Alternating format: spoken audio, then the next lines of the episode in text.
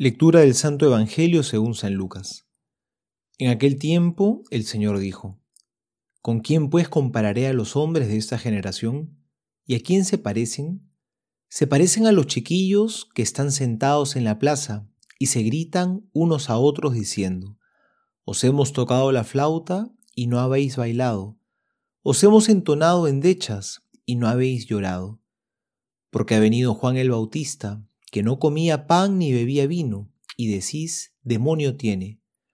Ha venido el Hijo del Hombre, que come y bebe, y decís, ahí tenéis un comilón y un borracho, amigo de publicanos y pecadores. Y la sabiduría se ha acreditado por todos sus hijos. Palabra del Señor, gloria a ti, Señor Jesús. Jesús en el Evangelio de hoy menciona un caso muy común en la vida cotidiana. ¿Cuántas veces nos quejamos, criticamos, vemos el defecto a todo y señalamos al otro con el dedo? Juan no comía ni bebía y decían que estaba endemoniado. Jesús come y bebe y le dicen comelón y borracho. Se quejan de uno y se quejan del otro. Nada los deja satisfechos. Este es el vicio de querer criticarlo todo ponernos por encima de los demás, buscar siempre el defecto y cuando alguien se equivoca, venir con ese tan molesto, ¿ves? Yo te lo dije, si me hubieras hecho caso.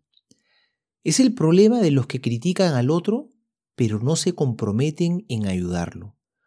¿Cómo podremos llamar a esta generación? se pregunta Jesús.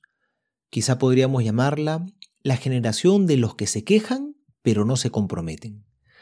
El Papa Francisco dijo que en realidad corregir al otro es algo doloroso.